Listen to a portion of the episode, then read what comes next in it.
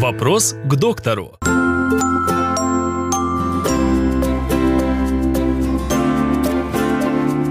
Как подготовиться к посещению гинеколога? Плановое посещение врача-акушера-гинеколога а, должно происходить в первую фазу менструального цикла.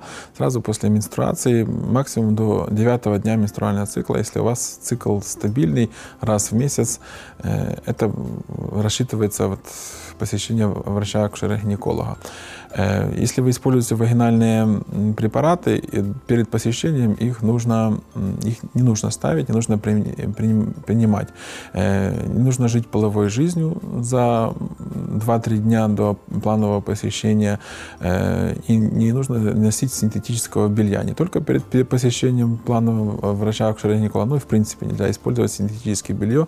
Почему? Потому что оно может исказить картину, создать парниковый эффект и быть ложноположительной реакцией, и у врача создает, создастся впечатление, что у вас есть проблема, а на самом деле проблемы нет, проблема только в белье.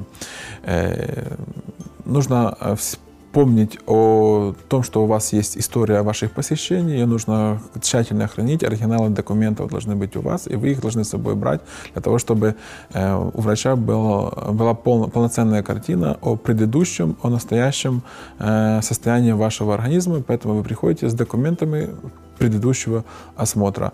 Э, и всегда с положительным настроением, что врач настроен на ваше здоровье и для вас.